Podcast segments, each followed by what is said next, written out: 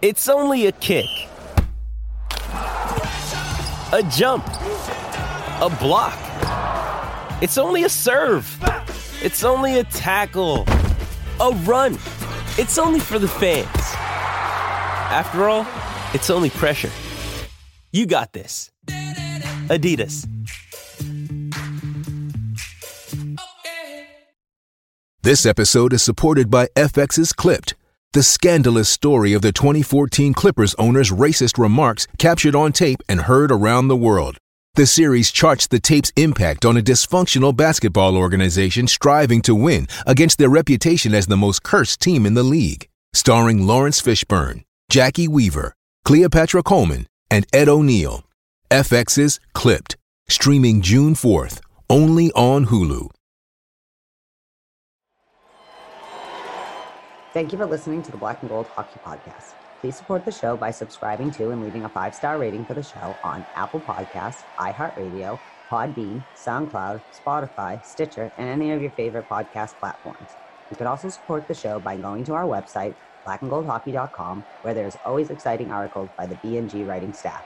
While you're there, don't forget to click on the fanatics.com banner for a great sports fan shopping experience. Hey, are you done yet? We gotta start the show.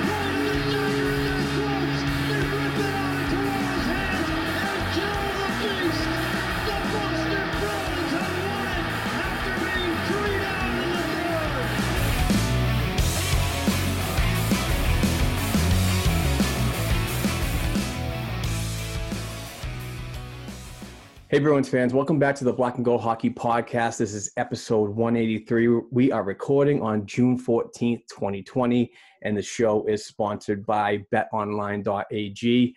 Got a big show today. I'm so, so stoked for this. Uh, but at first, I have to welcome in my co host, Heather Ingerson. And Heather, what is up? What is up? Nothing. Hello. Happy Sunday. You know, just gathering for the weekly roundtable. Oh, this is, uh, are you pumped for this one? I am super pumped. Yes, yeah, we are too. We have for a short time today because um, uh, my scheduling, um, uh, you know, I'm terrible at scheduling things. Uh, always the 11th hour guy. So um, today we have special guest Maria from Watertown. She is a frequent caller to 98.5 Sports Hub and WEEI when it comes to Boston Bruins talk.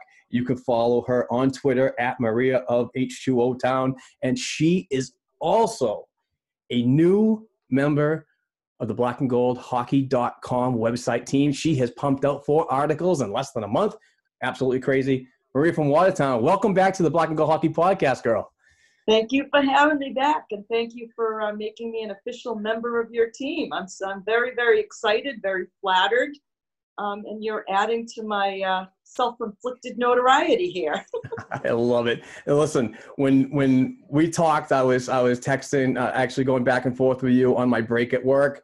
And when you said that you would love to join the team as a, as a writer, I think I, I woke some people up in the next room by by my excitement. So uh, so so pumped to have you aboard. You've done a great job so far. A lot of good content, and uh, it's it's been easy to edit. Let's put it that way. Oh, thank you. I appreciate that, and it's been good to have uh, something to uh, think about outside of uh, all of the other things that we've been forced to think about. So it's uh, it's been refreshing and almost therapeutic um, to have the writing as an outlet, and now this opportunity to just jibber jabber with you guys about uh, our favorite topic, hockey and our Boston Bruins. Absolutely. And before we get into the topics, I just wanted to ask how are you and your family doing with uh, the worldwide issues that are going on right now and the, the sport pause? Um, but regardless, uh, hopefully that you guys are all good. Yeah, every uh, awesome. I thank you. I appreciate you asking. Everyone in my family is knock on wood, um, healthy. We've all been maintaining our, you know, our day jobs, um, and we've been lucky in that regard that we've all had most of us the opportunity to continue working from home um, seamlessly, um, so that we can stay safe and you know watch out for other family members that we have responsibilities um, over. So all in all, um, my family has has been very very good, and I consider ourselves very lucky and very very thankful um, at this point. Excellent. Glad to hear it. All right, let's talk some Bruins hockey before you have to go. The Boston Bruins return to Warrior Ice Arena in small group on ice sessions. This means that they are six per session. These are voluntarily sessions, volunteer sessions, actually. So, um, thoughts? We'll go from um, from Maria to Heather. We'll, we'll work in that order uh, moving forward. But um, uh, thoughts on the uh, return to ice, getting ready for a potential return, and um, some concerns. Excited that they did enter the, the first phase of their re-entry um, and the fact that you know there are a good number of what's you know players that are are local and willing and anxious to, to get back um, on on the ice and, and work together. Um, my concern and i think you and i maybe briefly touched upon this um, back and forth is I, I was getting a bit um, worried that there hadn't been any further information with regard to when the next phase would begin and potential hub cities. And I thought, I hope this isn't somewhat of a tease for us. But um, seemingly, they, the NHL seems to be ready to take those baby steps to, to move forward. Um, and I think it's it's great from a personal standpoint for people to see some semblance of normalcy coming back, um, along with you know the NBA and the and the NHL. I think it's something that um, all of us need, even if you're not a sports fan right now, is to see um, some step to return to whatever the new norm is going to be at this point in time. So I, I was excited. I was excited to see it. I, I wish, you know, we could get a little bit more of, of a glimmer into what's been going on, but I think the Bruins uh, website's doing a pretty decent job of providing us little snippets here and there of who's on the ice and, and what they're doing when they're there. Yeah, Heather? I was. My heart was ready to explode with joy when I saw Bergeron and Marchand on the ice. Like it's really real. Like they're really there. They're like they're in their uniforms. They're pri- like so. I agree with Maria. We had talked last week about how I think the NHL for once is actually doing things right. They're not getting ahead of themselves. They're taking the baby steps, and now they're saying training camp's July 10th, which is less than a month away. Very exciting. But I, I think that's the important thing. It's like not only just as hockey fans, you want hockey back, but just everything has changed. All the coping, the things we used to use to cope, like as people, like sports or movies or whatever, just all that's been blown up. So, and obviously as a Bruins fan, I'm just pumped. Like they're really there. They're in town. Things are starting to happen. Woohoo! Yeah, yeah, absolutely. Things are, uh, are certainly starting to happen.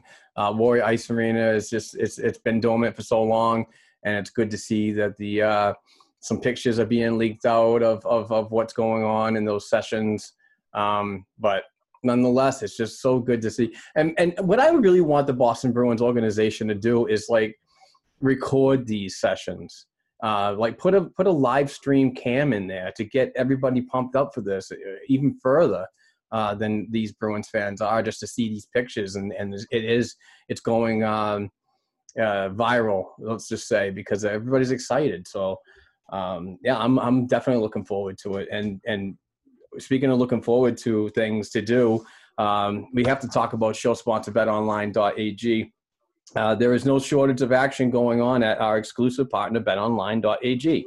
Sports are slowly making its way back with the UFC, NASCAR, soccer, golf, and uh, and leading the way. BetOnline.ag has all the best odds, lines, and the upcoming matches this weekend. Need more? BetOnline.ag has simulated NFL, NBA, and UFC happening every day live for you to check out. Looking for something else other than sports? BetOnline has hundreds of live casino games, poker tournaments, and all the best props in the business. Visit betonline.ag or use your mobile device and join to receive your new welcome bonus and start playing today. And we ask that you please use promo code CLNS50 when you do that. BetOnline.ag, your online wagering experts. So, um, with all this being said, we're, we're returning to the ice in slow increments and and so on. Um, I just wanted to dive into some another topic that I, I, find interesting because of the past and the recent past. I mean, within the year. But can the time off due to the COVID nineteen pandemic be a good thing or a bad thing for the Boston Bruins? So to me, it's never a bad thing to get some of those older legs a little bit of a breather, right? Because when we get to a conventional season, and you know we've had the likes of Bergeron and Krejci and Chara just constantly playing, playing, playing, playing, right? And they play hard minutes, though. Most of those guys, the core, play really, really hard minutes and you, you know you're always wanting the opportunity to just give those guys a little bit of a breather and a little bit of a rest. And we seem to say to ourselves at least me personally season after season when are they going to sit some of these guys? When are they going to rest some of these guys? Now can there be too much rest?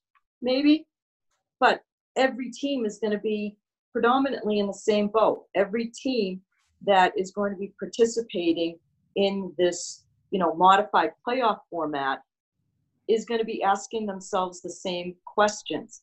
But again, too, in a conventional season, you've got your core players and a majority of your roster. They might have a little tweaky or naggy thing going on. What's the best thing to do for that? Get a little bit of rest. Put your feet up a little bit. You know, just relax. Get yourself back in shape. So I guess if I had to choose, I'd say for the Bruins, I think it's a good thing. Have? Yeah, I I agree with uh, what Marie was saying. That's all I could think of, especially um, like for the Bruins this season in particular. They went all the way last season, and I mean, you could say that about St. Louis. Some of the other teams that went deep, deep, deep. There was there, you already get the shorter off season, and they didn't really have that oh hangover like I played too long kind of thing, or actually winning the cup hangover kind of thing. They were out the gate most of the year. They didn't really they only had a few spots where they were kind of struggling. Like they've had bad games, but like they only they didn't traditionally have that like four week shutdown mm-hmm. where we're all like, oh, good, let's just you know get rid of all those points ahead, you know, that we had gained or whatever.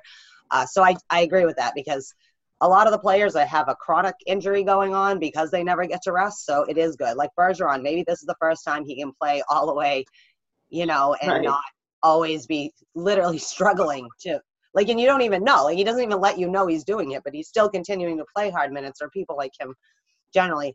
I do have to say, though, the one thing about the rest is, is a catch 22 because although we'll all be on the same playing field, that's kind of one of the things that is going to make this more interesting because traditionally in the playoffs, people are battling, people get injured before the end of the season or whatever.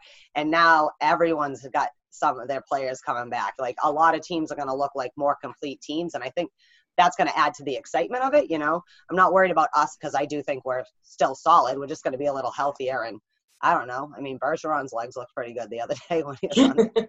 So. Yeah, I, and for me, it, it's Heather. You just hit the nail on the head with the with the rest and coming off of a Stanley Cup uh, against the St. Louis Blues. We want to forget about that. But it's that time frame from when the season technically ended to when the uh, the 1920 season started and how it started for me was was was good because you if you listen to like recent podcasts from like the Perfection Pod from with Billy Jaffe and and uh, Joey McDonald and Fluto, all those guys they have in sessions with uh, Bruce Cassidy, and they're really discussing a lot about keeping in shape and tone and ready for a moment's notice. Now, I think that this this whole mentality of this rest period and so on is also coming from when they had the original off season, air quote off season, uh, before starting the 1920 campaign. I think that the training staff, the coaching staff, and everybody being on the same page, I think that this could be a very well rested but ready to go uh, Boston Bruins team moving forward. So uh, I'm I'm I'm looking forward to it. I, I know for a fact that Tuukka Rask does really well when he gets his rest, and, and you know this could only be about a possible two month uh, 2014 playoff. So we could definitely see the best out of him, and we know we're not haters. We're not Tuukka haters here, but we know no. when, when we see somebody like Rask having the rest, we know the potential moving forward. And you know, look, we, we all talk about this as as hockey fans. When you have your team that has made a very deep playoff run, as the Bruins and the Blues did, you know, what what's the first topic of conversation generally when the season starts again? Playoff hangover, quote unquote. Well, in, in this instance, right, that's a moot point. There's there should be no playoff hangover. And you know, for me, maybe I've been was sitting there during the course of the season waiting for that potential wall to be hit by the Boston Bruins. Well, there should be no wall now. Um, there should be no wall. And these 2020 playoffs for the teams that are going to be participating, they should be pretty flippin' phenomenal because you're going to have stars all healthy and ready to go. Hello, uh, you good for to go for a one uh, Awaken 180 re- ad read? I will do my best, my friend. Let me tell you about Awaken 180. When most people think about losing weight, they think exercise, but most of us don't actually exercise. So whether you actually start exercising or not, the results are always the same because people don't think about the nutrition, what we put in our bodies. With Awaken 180 Weight Loss, you'll receive customized nutrition plans, weekly one on one coaching, and an option to receive up to 80% off of your daily foods to help you lose that weight in your first week and each additional week until you're down to your ideal weight. During your weight loss transformation, you'll be gaining the tools to know what and how to eat to keep that weight off long term. As always, Awaken 180 gives you free support for life. It worked for Cedric Maxwell, Scott Zolak, Dan Ray, Kyle Draper, Andy Gresh, and thousands of others. Now it's your turn to call Awaken 180 Weight Loss and join them. Now, I also wanted to let you know that they are the official weight loss program of the Boston Red Sox. And uh, if you want to check them out, awaken180weightloss.com is where you find it. But good things. I hear good things. I know people. Does anybody know anybody who's actually used this? Because it's pretty big in this area. They've got centers all over the place. I know a few people at work that, I, that I, use not it. just here, but you can Yeah. get it outside of New England too. I do. I do know someone too who's had great results. He looks awesome.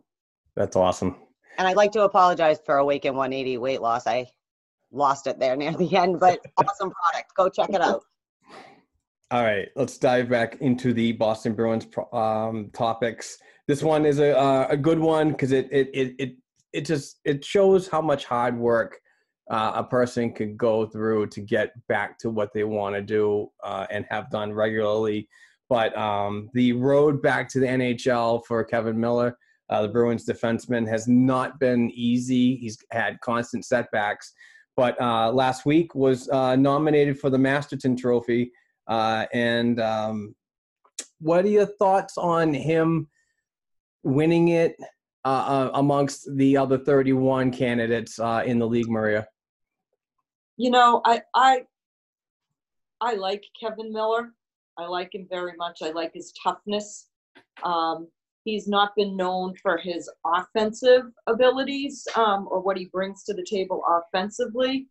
But you know, you've got to give this guy some kudos for continuing to to fight back and fight through each and every one of these of these injuries that that he's had. Um, you know, unfortunately, we did get the news earlier um, that it's unlikely that he's going to be able to complete his comeback in order to, to finish finish the season, um, which which is unfortunate um, for him and unfortunate for the team and, and his teammates.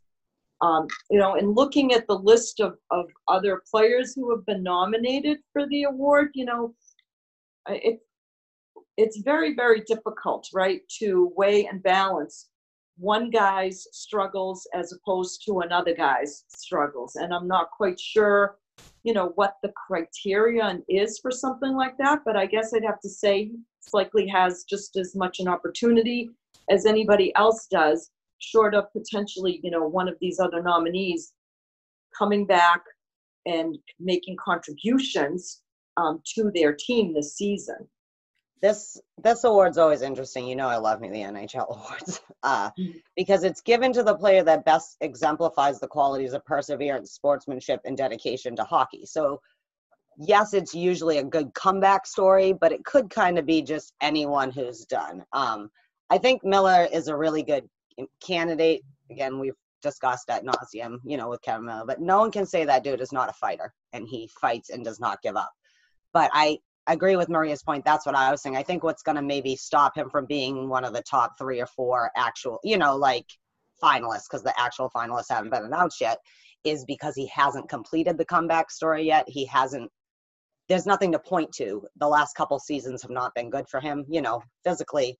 So you can't quite look back and point at that, you know, like Robin last year when he, you know, had bounced back. So um, I don't think he'll end up being one of the finalists finalists, but I don't think I think that he's the worthy candidate from our because the um, professional hockey writers are the ones that nominate them. I think that there probably isn't anyone else that you would want to or could pick from the Bruins to nominate for this award. So I think it, it's he's getting his recognition because of his importance, like he, she was saying, to his teammates and to this organization. But I do think not actually getting back on the ice will play out of his favor on this one. Yeah, um, I'm a huge uh, Bruins homer here. Absolutely.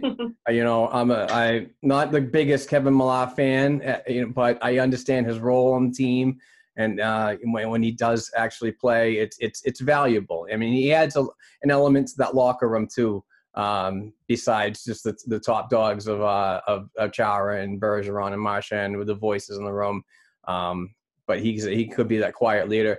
But um, and and the fight the fight is commendable absolutely uh, kudos to him but when you look around the league at 31 other teams and you see their stories and their comebacks and and what they're personally going through i mean uh, i know heather mentioned in the in the uh, in our uh, pre-show talk about bobby ryan which is a great story coming back from alcoholism and so on but i mean if if it had if i had a vote in, this uh, award at all I'm, I would have to go with uh, Oskar Lindblom from the Philadelphia Flyers, Yeah. uh, battling back from cancer and so on. And uh, I just heard from so many other people in the podcast world and, and reading articles out of Philly uh, that he's just a tremendous young man and, and he's not giving up. So uh, that would be that would be my pick, just as a personal thing. And, and you know, because hockey fights cancer and all this stuff, all that you know, it's just it's just a terrible disease and. Um, I just hope he comes back and, and remains healthy. So that'd be my pick. Um, let's move on to another topic. Well, let's skip. Let's skip two. Um, well, I because I want Maria to get involved in this one before she takes off. Uh, 98.5, The Sports Hub writer Ty Anderson wrote an article yesterday titled "Still Nothing Concrete with B's Pending Free Agents." Um, so Oh, this is a we do. This is this is a sketchy situation for the this is why I wanted to jump. Yeah, This is why I wanted to jump. Um, sketchy. yeah, it the Boston Bruins uh, technically signing Yaroslav Halak to a, a very cap friendly two point two five million dollars for one season uh, brings the cap hit down uh, to probably eighteen million dollars. Um, but there's uncertainty with the salary cap being flat for the next season or potentially two or three after that. So there's a lot of avenues that have to be explored when you're looking at RFAs and UFAs moving forward, and um, potential. I mean, but you know, you need to like get. I, in my opinion, Torey Krug needs to stay. This is he's a defenseman that doesn't put up. I mean, he puts up points that a lot of other defensemen don't do. Uh, so it's just like you know, there's a small handful of le- uh, guys that are so valuable on the power play, um, and I think he deserves what what he could get. And and he talks, he does talk uh, discount and so on, but uh, his agent is not there with him. So we'll see what we'll see what happens with that. But um, Don Sweeney did say uh, in uh, Ty Anderson's article, and I'm um, I'm quoting here. Uh, we've been this is Don Sweeney. This we've been in communication with all our players, all our RFAs and UFAs. Sweeney said uh, we've been doing a lot of internal planning. Obviously, with the cap and where that goes is a bit of an unknown. We're all predicting that it may stay flat, but we don't have confirmation in that regard, so we haven't done anything concrete. Uh, concerns about what he said and, and moving forward with a couple of uh, UFAs, RFAs coming up, Maria? Well, if, if I'm those UFAs and RFAs, I'm very concerned about what he just said. Because you get to that point in your career because you want to get your potential big deal. And with the fact that there's so much uncertainty, there the fact that listen, you know, we're all pretty smart people, it's highly doubtful that the NHL cap is going to change between now and even the next couple of years. This this is a very different league when you compare it to other leagues in, in terms of um, salary structure, revenue structure, and cap structure. They don't have the flexibility, money wise and revenue wise, as the NBA might, where those guys are getting paid unbelievable sums of money. Um, so, you know, if I'm Jake DeBrusk and I'm Torey Krug, I'm a little bit worried. And I'm, I'm a little perplexed as to why Halak and Coyle were kind of prioritized in the deal when you know you've got this Torey, you know, you've got Torey Krug, and by all accounts, the organization wants to keep him a Boston Bruins for the rest of his career. He seemingly wants to stay a Boston Bruin for the rest of his career. I'm not quite sure I understand the economics of addressing those guys first and not figuring out how to address Torey Krug.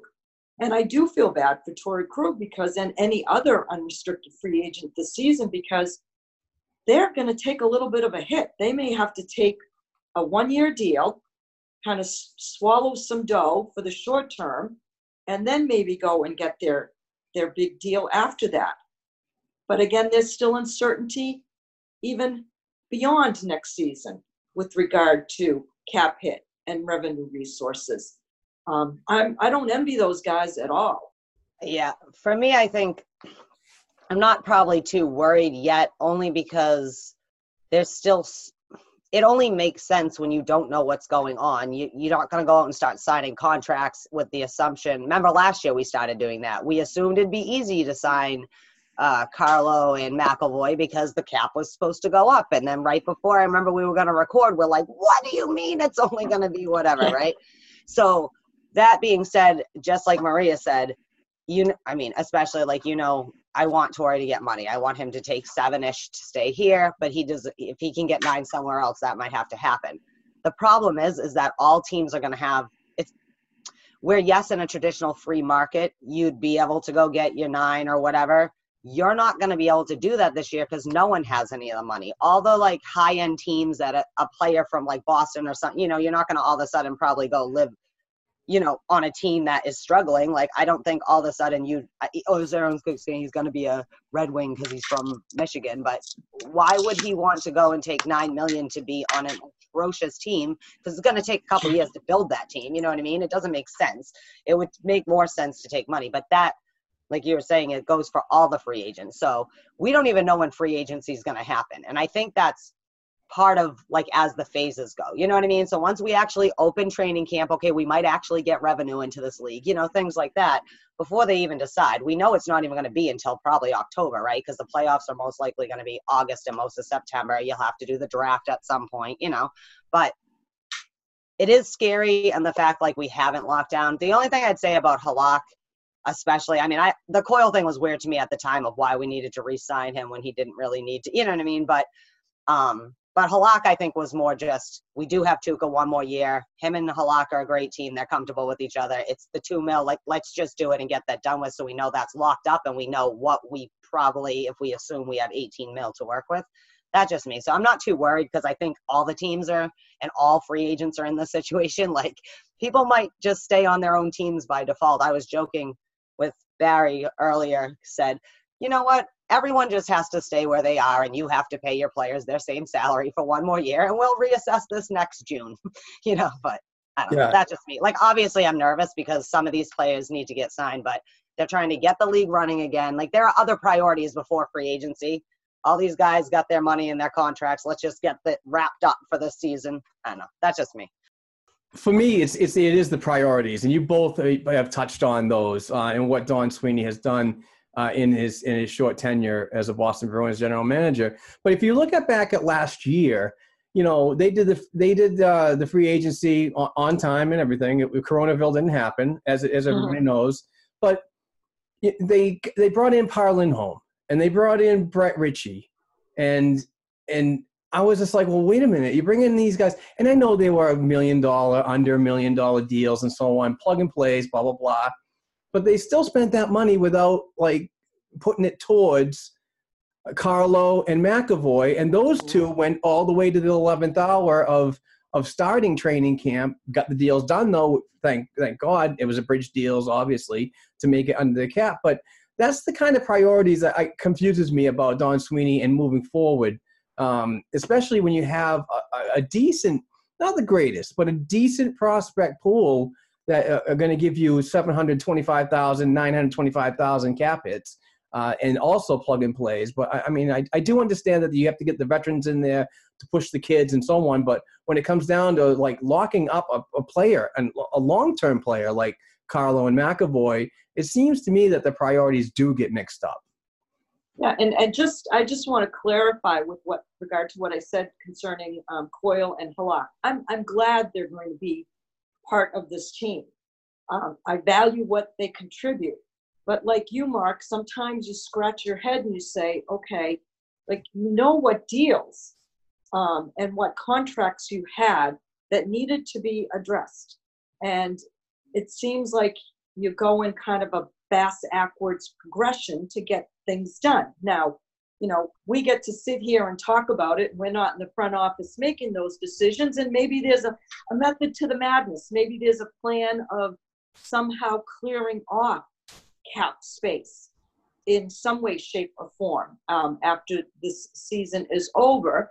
And, you know, if, if that's what Donnie is going to sit down and look at it and kind of take a, you know, potential Bill Belichickian approach to his roster and say, okay, you know, I got to keep this guy, therefore this guy is going to become potentially expendable, then, you know, maybe we can walk back some of, of this conversation that we're having.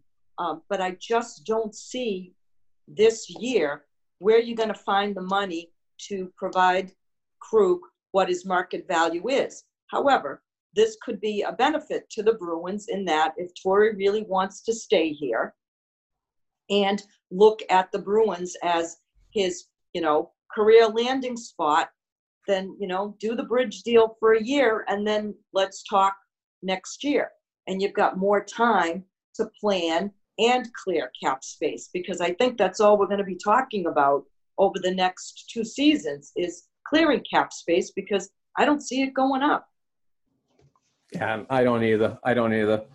Um, moving on to another topic quickly before you uh, might be touching off, uh, Maria, is the uh, Bruins forward David Pastrnak uh, continues his unbelievable year, but uh, more or less it's notoriety. He wins the Czech Player of the Year uh, for his contributions as a Czech player around the world and in the NHL. Um, tremendous, tremendous, tremendous player, and and so happy to have this type of uh, scoring machine on this Boston Bruins club that we've, it, to me, seems like has been starved to have the the caliber of of him on this to, on this team. So, uh, thoughts on on his year and his future? This this young man is quickly becoming um, an elite player in in the National Hockey League. If he's not already not already there yet, um, talk about you know becoming also the future face of the Boston Bruins franchise here. You know, I think I think right now for me, you know, Bergeron is, is the face of that franchise, but uh, this this young man, he's got the whole package. He's got the whole package going on, um, and I, it was a little bit heartbreaking to have the season end so abruptly and not be able to watch this kid get to that 50 goal mark um, because I think he could have he could have done that easily and you know potentially exceeded that and um, the Bruins have been starving for a long time for a guy like this on on the team. You know, we've had those snippets where we thought, you know, Joel Thornton was going to be that guy, and Phil Kessel was going to be that guy, and Blake Wheeler was going to be that guy, and for one reason or another, it just never seemed to pan out here in Boston. Um, and so, you know, it's it's uh, it's refreshing. It's refreshing to see, and it's exciting to see, and it's awesome for the future um, of the Boston Bruins organization. Yeah, And, Cass is awesome. He's just he's so fun. Like I think his personality fits well here. Do you know what I mean? Like we've talked about like like you just did a great list. You could add Seguin and many others to that list. Oh, I forgot about him. How could I great like skill set, but just some reason. I mean, even like Joe Thornton, right? Which wh- he was beloved by many a people, but just like something didn't click, right? But Pasta like walked in. It's like he found his right fraternity house or whatever. And I think too, what makes him kind of we always say like it's like it's a Bruins thing, and I think for him it's it is his story. It, he is young, and he had to, you know, he did he wasn't the affluential kid that got to go skate on the good night ice at Phillips Exeter every Sunday, which is fine. But like he's not. He's a kid that he got where he was not just through hard work and perseverance, but standing out. And you know those kind of players have to. He had all this skill, but he you know he didn't probably have all the opportunities that other kids did to become like like you said he's becoming one of the league superstars. Like not just like an all-star on this team but he's a kid that their young players at home going oh my god i want to be pasta. Like you know Yeah. you see signs in the other places too and we're on the road and he's just really awesome. Uh, also i just wanted to mention about this Czech award. This is no joke. They've been giving it out for 52 years and he is only one behind hasek only won it five times so Pasta, if he wins one more, will be tied with him as second. Jagr has 12. You know, he's Jagr. What was interesting about Jagr, the la- when he won it four in a row, because Pasta just tied the four in a row, that was in 2005 through 8. So Jagr won it four straight when he was like 50. Like, he's crazy. Like, that guy, but um, I just want to say, like, he's becoming more and more elite company, too, right? He, uh, it is sad the season ended. Uh, it's not he didn't get his 50. He didn't get a chance to get his 50, you know, and that's what makes that sad. Uh, but he's getting into some elite company. His name is going with some elite company now. Uh, you know, the Ovies Yeah, of the world. The guy, oldies, you know, and yeah. that's great to see too because he's so damn humble. Like I, it's not like I don't think he gets like he's a you good, but he's just so like whatever guy. Like you know, let's go play some street hockey. Like it's cool. like, and uh, I like that. I also want to say uh, David Krejci, our other favorite Czech, he won in 2013. So Nice. Great mention Czech right the there. year on one team. Can you believe it? No. All right. Um, Maria, got time for one more? You want to get going? No, I got time for one more, my friend. All right, let's do this one because it's uh it's it's making a lot of news and I'm skipping around. Sorry, Heather. I know you hate that. No, that's fine. I was getting rid of that paper. We already did all those ones. All right. Um, on Friday, Boston Bruins uh, general manager had a press conference with the media via Zoom call, uh, and he confirms that a Boston Bruins player tested positive for the coronavirus weeks ago, but has since had two negative tests leading up to Friday's virtual press conference.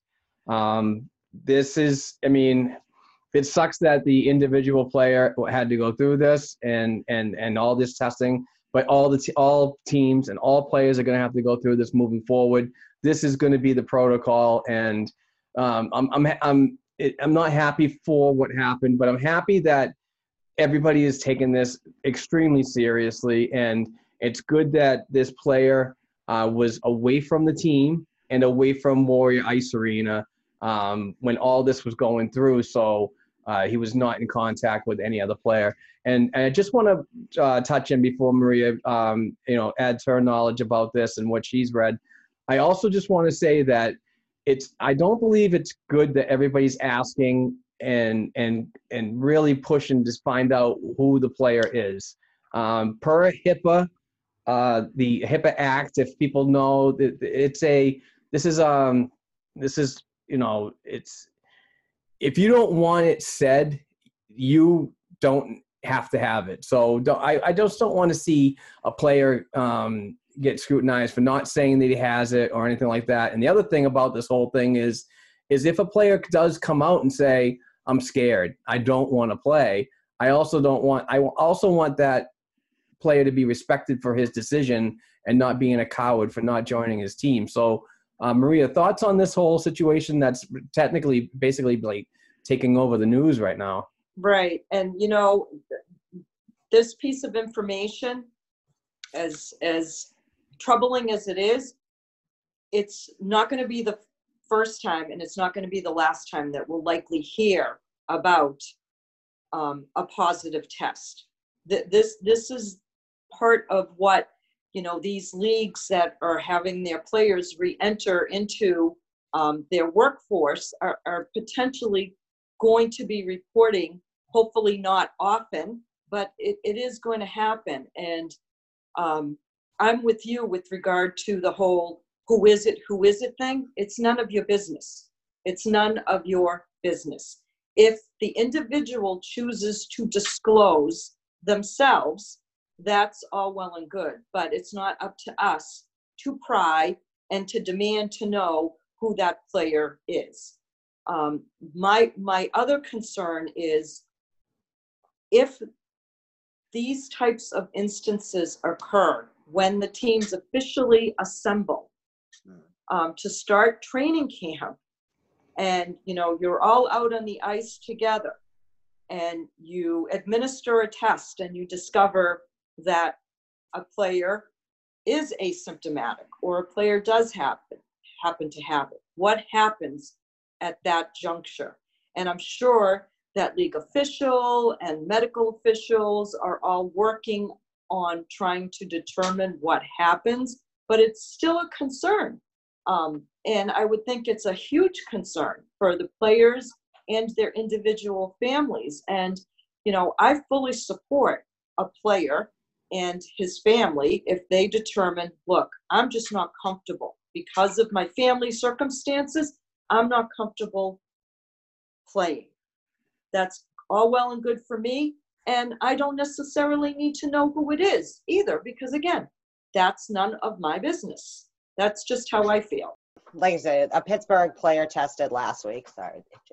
Uh, and I agree with you. I know when I had said to you, and then you're like, he came back negative twice too. And it's like, that's the whole thing too. We have to keep in mind. You're going to get positive tests.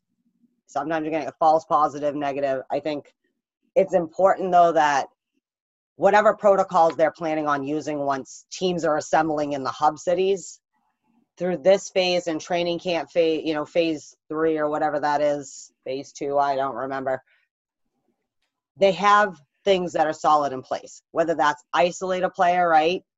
You can test them. I mean, they have to have something in place that they don't have to shut everything down. They can protect everyone's privacy because I agree with you. The whole HIPAA law, the point in the United States, it's a law that says only you and your doctor need to know your business. If you're a minor, maybe your parents. And other than that, only who you disclose that information to. So the Bruins coming out and saying, you know, whatever, Joe Smo has, you know, tested positive coronavirus because no one's going to hear that I tested negative twice after. You know, like it's it. You don't want it to be a PR nightmare because everyone's so focused on the virus already. At the same time, as you get larger groups of people together, there is a more likelihood that there mm-hmm. are. The thing with the with like athletes that is kind of concerning to me is their age group of like what a professional athlete is is the exact group that is most asymptomatic. You know what I mean? That because they're in their peak of healthiness, prime of their life, whatever, they tend to be the asymptomatic ones. You know what I mean? I don't know. I do respect if a player want. I haven't really heard anyone who's too scared to come back or like not scared, but you know what I mean? Like I don't, Right. you know, not in a cowardly way, but like in a it makes sense that you might be a little nervous kind of way, you know, in a pandemic, uh, to do that. But I absolutely the problem with that is opposed to the corona test, it is going to be hard to not figure out who decided not to come back because you're Right. going to know. You- Like, you know, gonna- if- yeah. You know, so like if Halak decides, you know what, I'm all set or whatever, I'm not saying he is, like, how are you not going to notice that? No, right. so that I think is kind of a strange thing for the players to have to balance. But there's also the decisions to make of like this is one of the big fights in baseball is at what should the quarantine are you I, if they quarantine them in all these hotels, can they quarantine with their families or can they not? So, like in baseball, it's a big deal to them that they are being asked to kind of just be by themselves for four months, play the season. That's one of the things that they've been fighting about has the NHL even decided? You know, can families come? Like, I don't think any of those steps have been, but no one's business needs to be known. Yes, people are going to come back positive. That might not mean that it goes rampant. Hopefully not. I mean, you know, the flus and stuff that go through these locker rooms. I mean, contact sports are the scariest thing, right? Even like we're trying to figure out, like, I'm on a youth hockey league board, local youth hockey league board. Like, okay, well, now that the rinks are open, you can only have X amount of people. Mm-hmm. Parents can't even go in there, only coaches and the kid, you know, like, so I can only imagine what it's like to try and coordinate this. But yes, respect the players. Like, it's in the long run, it is a sport. And yes, it's important to a lot of people's livelihoods, but it's also non essential, right? Is your life or your potential divorce gonna fall out from if you choose to go do this while your family feels you're putting them in danger kind of thing. like none of that needs to happen but i'm more concerned to see what's going to happen once they get them in the hub cities how they're going to quarantine each team with themselves away from all the other even in a giant hotel that's going to be hard i mean you're going to have say 100 people per organization and that doesn't even include if their families can come you know That's know true. very strange, just- but I do think everyone needs to calm down about it as there hasn't been. Like, if multiple players test positive on a team as we do the training camps and stuff, then that's something that maybe you need to pump the brakes. Again, your business doesn't need to be out there, right? You know what I mean? But there needs to be a real thing in place, though, to not let things spiral. You know, whether that's everybody, I'm assuming everyone's getting tested at least once a day, Mhm. right? A lot of jobs are like that, right? Like when you go into certain jobs. I don't know. I don't know what to say I don't know, because I don't know what's going on in the front offices. Like I said, we don't get that look because we're fans and we don't have any real, you know, authority. I've never wanted to talk to Gary Bettman so much in my life. well, it, you know, I it seems that the N, the NHL um, follows in for the most part in the footsteps of the NBA, and it's seemingly the NBA is being um, extremely um, conscientious, thorough, and relatively full disclosure with how they plan on a re-entry for their their league and their players. Um, nothing nothing is going to be perfect because you know th- this this virus clearly has a mind a mind of its own and is very very difficult to contain. Um, ha- you know, having said that, if if players are willing, those players that are willing to take that opportunity and return to their work environment in in a safe and pragmatic way um, then you know i'm i'm all for it i'm all for it Awesome. Well, Maria, thank you so much for the time today. I really, really appreciate that. And thank you so much for uh, coming aboard the blackandgoldhockey.com website team. You've busted out some really good articles, and I look forward to your future scribes. Um, you could follow Maria on Twitter at Maria of H2O Town. And uh, thanks again, Maria. Been- This has been a great 40, 47, almost 50 minutes. We really appreciate that. And next time I won't drop the ball and we'll get you we'll get you scheduled for a whole program if you if you'd like to come. oh i'd love that yeah if you want to have me back um, i'd very much uh, i'd like to do that and uh, again it's been it's been fun i appreciate the time and uh, i appreciate the opportunity um, and i'm very very flattered to be part of the team heather it was awesome to meet you and see you and I'm sure we'll be talking again soon Yes, Absolutely. I'm very excited. I'm. a- I mean, I was very excited just that you were coming on to write for Mark and stuff. He has great writers there, and again, you're very well thought out talker on this subject. And you know, I, I, that that was the worst speech that I've ever said. But you know what I mean. Like you're very informative, and you're you're like you know all of us. You're perfect for BNG, right? An informed fan with real real thought uh thoughts i don't know just we're not the kids that are just complaining and like again eh is the worst ah. we aren't those Oh, kind of fans goodness. so i'm Yeah. very happy to have you with us, and certainly next time, I hope you're with us the whole time. I said I- to I- before, I was like, mm, what, like, what's going on? So then you can come up with some topics and stump Mark. Oh, I always was so yeah. prepared. Maybe we could gang up on him, Heather. That could be good, uh, good podcast material. Gang Oh. up on Mark. That's what I'm talking about. Oh boy, I'm in trouble. You might start drinking next time. oh, yeah. oh yeah, I don't care if there's a threshold. It's it's noon somewhere. All right, Maria, thank you so much for joining us. We'll definitely have you back on very soon, and uh, enjoy the rest of your day. Hopefully, that golf game's going good. Uh, it was good yesterday. Let's see what happens tomorrow afternoon. Thanks Awesome. again, guys. It was awesome to talk to you. Bye, Maria. Take care. Bye. All right, that was Maria from Watertown. She is absolutely amazing. I love her, and and you know we we're we're huge fans. Uh, please go to blackandgoldhockey.com website.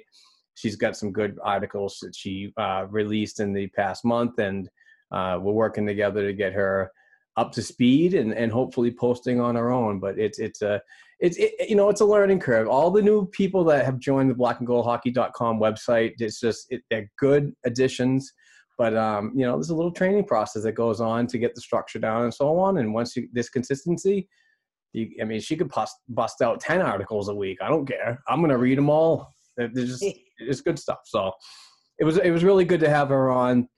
Such a great uh, talker communicator. She knows her stuff. So that and that's why uh, she was one of the priorities this week. So. Well, I'm glad you know the word communicator because I said talker. I literally could not think of a word. I'm like, what's that thing when you? I don't know. wow i stumped i stumped you on a word whoa whoa using those fancy words like communicator. Right. communicator. um, can I'm sorry. Before we do anything else, can I just jump back to the Masterton thing real quick? the I did masterton say yeah.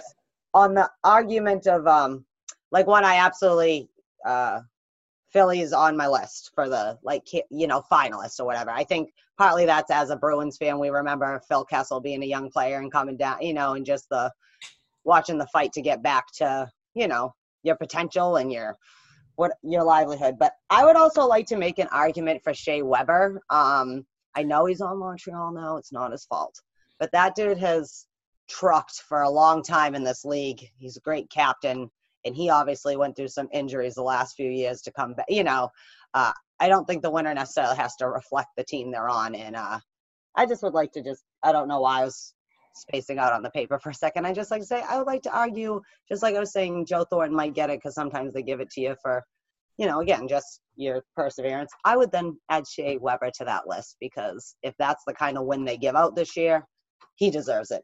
I think. Sure, sure, and and Sorry, I don't know why. I just was like. and he was injured for most of the season too, if I'm not mistaken. So this this break uh, actually probably benefited him to come back. I don't know if he's if he's uh, actually going to be coming back Yeah. this soon, but who knows? Yeah, Um. Sorry. It's okay, no worries. That's what we're doing. It's, it's Bruins talk, you know. But uh, jumping back to the topics and and to get, I don't, I didn't think that this was a uh, such a major thing to talk about, and that's kind of why I wanted to jump around on the topics list while we add Maria. Um, but um, former Bruins forward Brandon Bochenski, uh, who's been retired for a short time now, has been elected mayor of Grand Forks, uh, North Dakota. Um, so it's kind of cool that. I mean, he didn't spend a lot of time in Boston. He was one of those projects that the Boston Bruins um, traded for, and they traded, I thought, a, a, a pretty decent asset. Um, but I was, I was, you know, high on Bochenski in the AHL before he came to Boston. But the price was Kris Versteeg, and and Versteeg recently retired too. But um, you know, he had a really good uh, college career at, at North Dakota for the Fighting Sioux before the name change, and uh, and had a good minor pro career. But when it came to the NHL, he just didn't have those numbers. I know he got into like, uh, I think it was like um, a hundred and something games, and and just didn't produce what you know his potential was.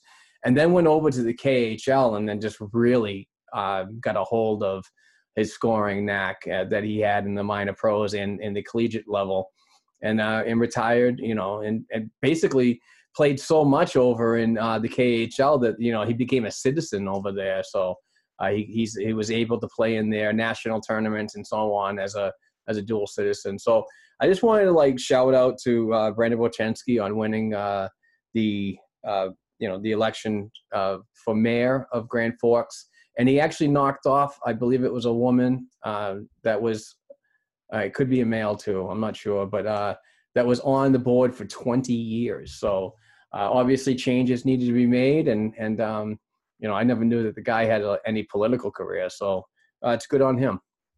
Well, I well, congratulations for becoming mayor. You know, uh, knocking off an incumbent that sits there that long, so long that's pretty good in politics in this country. We tend to leave the same people there unnecessarily sometimes over and over. So good change for the people of Forks have spoken, uh, and I just want to say it's good too because a lot of times one of the big things they talk about with the mental health of professional athletes is that many of them their whole lives have been elitist players and have had kind of people schedule them and given them, you know, and not that they don't know that there's time after the sport, but pretty much unless you go into a path of kind of coaching or going to the front office, up office, yeah, office of that sport, you know, a lot of players struggle with what to do after. So it's nice to see that, you know, again, it didn't work out in the uh, again in the AHL, like he did have great, you know, in the in pros and didn't translate, but he still finished out his professional career, had that, and had ambitions for something else. Gave him,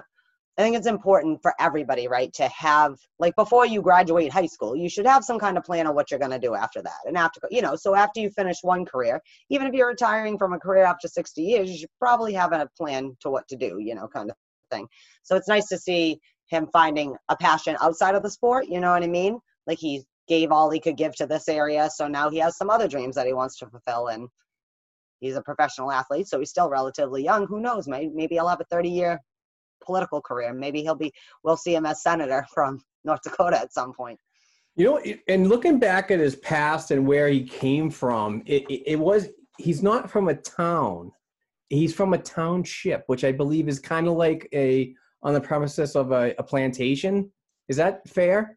No, what it is is really is that like you have to have like a certain amount of people. I think I think it's like a district thing. I don't know what in North Dakota it is, but like it's kind of like how we have towns and cities and they make up the counties that make up whatever. So every state's a little different. So a lot of townships are like places that don't have enough um usually I don't know, like if there's an, not enough people to like warrant a full blown uh like board and mayor and all that, they might work with the other smaller, not quite full kind of size towns that would carry all of the weight of um maybe there might even be like the township might be a bunch of little towns together made up into the to make like an administrative center. I'm not explaining myself very well. Does that make sense though? Well, uh, let me just let me tell you that uh, the numbers are kind of jiving with what you're talking about because when he graduated in 2000, there were under 30 members in the town.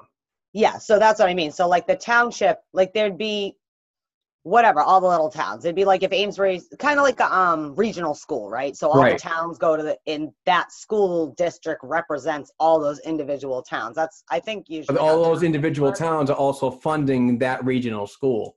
Right. And the same thing. So, like, obviously, if you have 30 people in your town, you don't have enough to support your own police and school and fire. So, like, all these little towns would pool their money into a administrative system, usually like a township or something. It's more pop, like, we live in a pretty populated area, but in like rural, there's a lot of places in rural America, as you know, you could drive eight miles and not even see another human. So, Right. Yeah, a so that was bus ride. That's a long bus ride. If you're bussing in kids, there's only 30 people in a Yeah. whole town. yeah, I- I guess it's a huge farming community and and that's Oh, what he did is he worked on the farm until the age of 18 when he went to uh, North Dakota, which was uh, Grand Forks is another, you know, I think it's about three hours away from Blaine Township, where he Mm. uh, where he graduated. So, no, good on him. Political career, you know, it's just you know, you need something else to do after your playing career. So why not go into politics? But But if you uh, have a knack for change and leadership, and like we need it in this country, like it's a running thing, not just obviously what's going on, but generally, like our republic is only as healthy as the people who are leading us. You know what I mean? And if you can make real meaningful change and you have a skill for that and a passion for that, it's nice to see people execute that because I don't think civil services is valued as it should be in this country. You know, that's what part of what makes us healthy. That's super cheesy, but true. Great point. And real quick, let's just touch on this one, a little fun thing for this uh, Brandon Bochenski tale Okay. uh, of the topic. Um, who on this current Bruins team do you think could hold an elected position? President, mayor, you know, house, whatever. Doesn't matter. Um, this was really hard actually thinking about it because there's a lot of really good personalities and stuff. But um, so I, there's a lot of candidates that would be good politicians because of the way they represent themselves. Even uh, you know, the Brad Marchands of the world. He's really good on social media. You know, like he he would be a good modern day politician. Uh, most politicians have to be loved and hated. You know, kind of thing. Um, I think that Zdeno Chara would be one hell of a mayor of the city of Boston someday. Do you know what I mean? Just like he is just he's so wise you know what i mean like I, I don't feel like we feel like our leaders are wise anymore do you know what i mean so i feel like you know maybe obviously he can't be president because he's not a you know a natural born citizen or whatever but uh same thing with Marchand or whatever but i don't know i those are the two that i think because i think that like if you took the both of them and put them together they would be like the perfect politician like do you know what i mean like Yeah. little schemy on one side, great face thing, but then like wise uh and tempered. Like you need to have someone who's level headed. You can't have someone who's just making decisions on the fly and a little, you know, at will. My, I don't know. It sounds like a cartoon, but it's real life in many places in the world of how people are. So that those are the two that I thought of. But I don't know. Everyone says that Kevan Miller would be a great likely, you know. So I don't Well, know him enough about him, but maybe he'd be really good at that as well. He's a solid American, absolutely. Um, but my my choice would definitely be for president, and it would be a person that is probably not going to get it because he was born in Finland. But it's Tuukka Rask. and uh, the, my reason why is it's like seemingly everybody hates Trump. Oh, Tuukka everybody hates Tuukka Rask.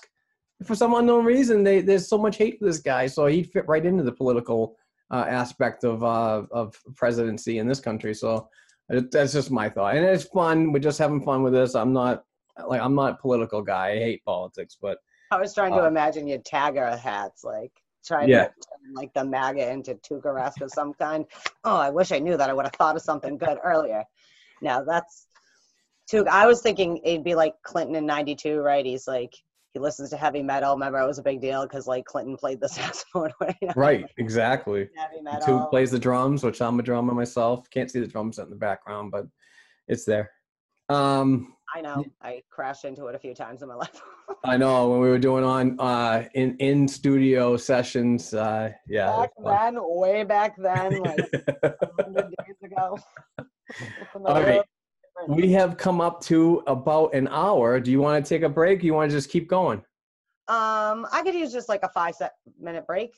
All right, let's let's take a quick break. Let's hear from the store next door up in Halifax in the Halifax. Yeah, I'm sorry, Yarmouth, Nova Scotia area, and they make awesome awesome stuff uh, with uh, recycled hockey sticks and a bunch of other things. You could follow them at the store nextdoor.ca. Go to the website, check out all their stuff. It's it's really cool, made from special people, and uh, and it's good stuff. So we'll hear from them, and we'll be right back. There's a lot of people with disabilities that can't just go out and find a job. So we set out to create a business to fill those needs, one stick at a time. Store Next Door Gift Shop is a Yarmouth based manufacturer and retail outlet store. So we make great ideas that any of our employees come up with, and we reuse and recycle as much as possible. Our most popular item is probably our hockey furniture. We take broken hockey sticks and turn them into different products. We go through a lot of hockey sticks, a lot, a whole lot. Considering that it's only been a year and we're shipping internationally, I think that that's been a huge success. Most people's reactions are, wow, you do this here. We don't accept can't here. Everyone here learns in different ways, but we want to give everybody every opportunity to find exactly what works for them. There's nothing better than when a customer buys something and then one of our employees say, I made that. They have meaningful lives and build things they can be proud of and get a paycheck for it. I'm Amy Acker and we change lives one job at a time. And we're back after hearing a great, great um, commercial from the great folks at the store next door up in Yarmouth, Nova Scotia. Please go to their website, thestorenextdoor.ca. Get yourself some really, really cool stuff. They're made from uh, special needs people, but they, they, they have meaningful lives and, and, and they get a paycheck for doing it. But it's just it's just great that these people have an avenue for those folks to go and um, and earn some money and just be like everybody else. We are all one here. So um, coming back at you, uh, let's jump right into uh, some Ask B and Gs. We got one, and it's from my boy, uh, the a co-host for the Big Bad Bruins podcast. Uh, you can follow them uh, basically everywhere. Great, great podcast. They've had unbelievable guests, uh, former Boston Bruins alumni and uh, it's it's been good and it's going to get better. So um, Chris Blackie at Chris underscore Blackie on Twitter asks, uh, "What will it take for Bruce Cassidy to win the Jack Adams Award this season?" Interesting that he says that. Um, for me, I, I'm obviously going to have the the homerism kicking in on this one. Yeah, I do too. I mean, the guy was having an unbelievable season so far behind the bench of an unreal team that got them 100 points. So uh, he's always going to be a top runner for me. But I find that a lot of the times when this award is given out, it's it's coming from a coach that like got somebody from the bottom of the conference. You know, it's almost like that feel good thing like, oh, he had this team at this point in time, but the next season got him to the cup final and he's automatically almost like a a given for the award. But I'd like to see consistency. I mean, Bruce Cassidy has come into this organization with with his guns blaring and said that you know you're going to be accountable for your actions, and we're going to work as a family here to get a, a, a job done and get back in the Stanley Cup Finals and win it. So. Um, yeah, of course, I'm always going to be uh, pulling for Bruce. Um, I don't see another coach. I mean, I could see Philly's coach, um, Michael Therrien, uh, I believe that's his name uh, coming in and, and grabbing it. But you know, got the old bias going on. What are your thoughts, Heather? No, my thoughts are just that. Like you said, I, I love me the NHL awards. I don't pretend like I don't. I know they're not thing, but I think part of the thing is the league doesn't. Coach of the year annoys me because it doesn't. It's always given to the underdog, like you said. Like, oh, and I'm not saying that's not impressive. Like uh, last year with Berube, right? Like your team, you would like it was a crap show when you walked in there and you won a Stanley Cup. So good on you. But um, like last year, Jon Cooper was the best coach in hockey overall. If you're gonna look at his team, whatever, before the postseason, just statistically. But those people never win because no one coaches it's very strange coaches get blamed for everything when it's bad but no one says hey good job coach when your team is awesome like do you know what i mean like and uh that's that's what it'll take for him to win. When it doesn't have to be the underdog, it doesn't have to be like the worst to first. It does when you actually look around sometimes go, wow, this dude's team has put up X amount of points in the last two years. They went to the final, they won the president's trophy the next year, whatever. Like maybe he's just the best coach because his team's the best and he's the best coach. And that I mean, there are other arguments. I mean, we've seen that many years. I'm not just saying that because of Cassidy. And I think I'm kind of not a homer on Cassidy. I feel like I'm unbiased when it comes to him. But sometimes when you look, just the best coach is the best coach, and they happen to also have the best team, and they shouldn't be penalized for that. Like I feel like sometimes you have to either be the coach with the hottest mess of a team and like that. Well, that doesn't necessarily make you the best coach. Like you know what I mean? There could be other changes. Maybe there were player personnel changes and other things. But conversely, like you know, you might not be the best. You might be the best team in the year. You might actually have a shitty coach, and you just really have a lot of good talent. So, you know, I, I just feel like a lot of times, sometimes the obvious choice gets ignored because people like a good underdog story or whatever. What I write, like, um, yeah, it's always got to be the comeback kid. Like, I can't stand that. Like, it's just sometimes you just have to say, hey, man, like, your team's been awesome for two straight seasons. So why don't we give you credit for that and maybe recognize, especially like Bruce Cassidy, like, he, this is his, he's still like young NHL coach. It's not like he's, some of these other play t- coaches that have been around and it's their third or fourth round and then you know maybe you might argue on their merits of what you've seen over the years, them personally having a comeback as well. But like Cassidy's kind of good, bad, or ugly come off the gate and been consistent for a year, and the team has been consistent. Do you know what I mean? Like, Yeah. I mean, I know it can be argued that the Bruins as an organization have been pretty consistent over the last 15 years. We've had obviously some ugly little blurps here and there, but overall, from Claude to Cassie, the I think the um, status of the Bruins had didn't really change, right? Maybe the method and the style, like there was the blood, and like you had to kind of get back up to that crazy compete level that the Bruins had help set the standard for in the league for a little bit there too, wh- even if they weren't Yep. winning championships necessary. So I Well, do this- think that Cassidy should be a finalist. I think he should have won last year personally. And again, I'm not a giant.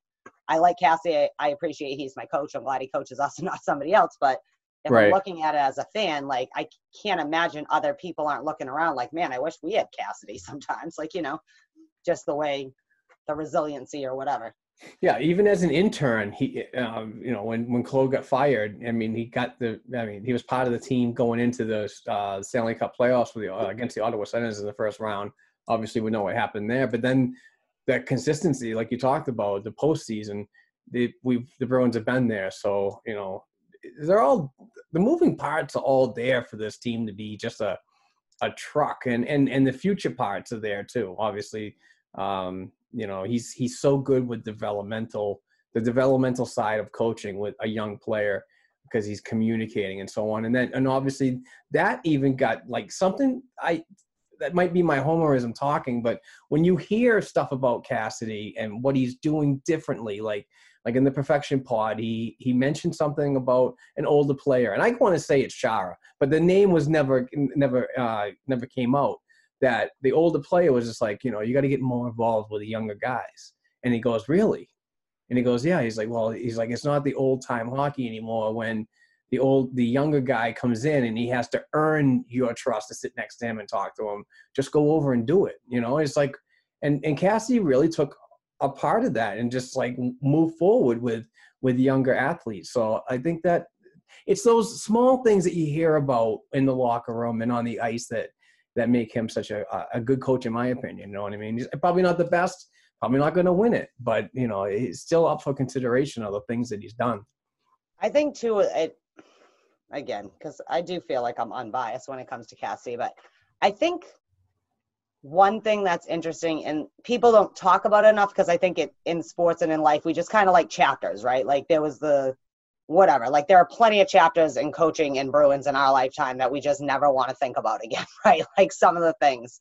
Uh, but like one thing I think that Cassidy doesn't get enough credit for and a lot of times a new coach comes in and again he was a coach in the system so he wasn't like someone totally from the outside right he was helping get the players get ready for cl- or whatever Six years in Providence. relationship right? And he, he was his assistant for seven months you know so like I, you know how i feel about that. I feel like there were certain people in administration that wedged that working relationship and didn't help perpetuate what happened with the team you know?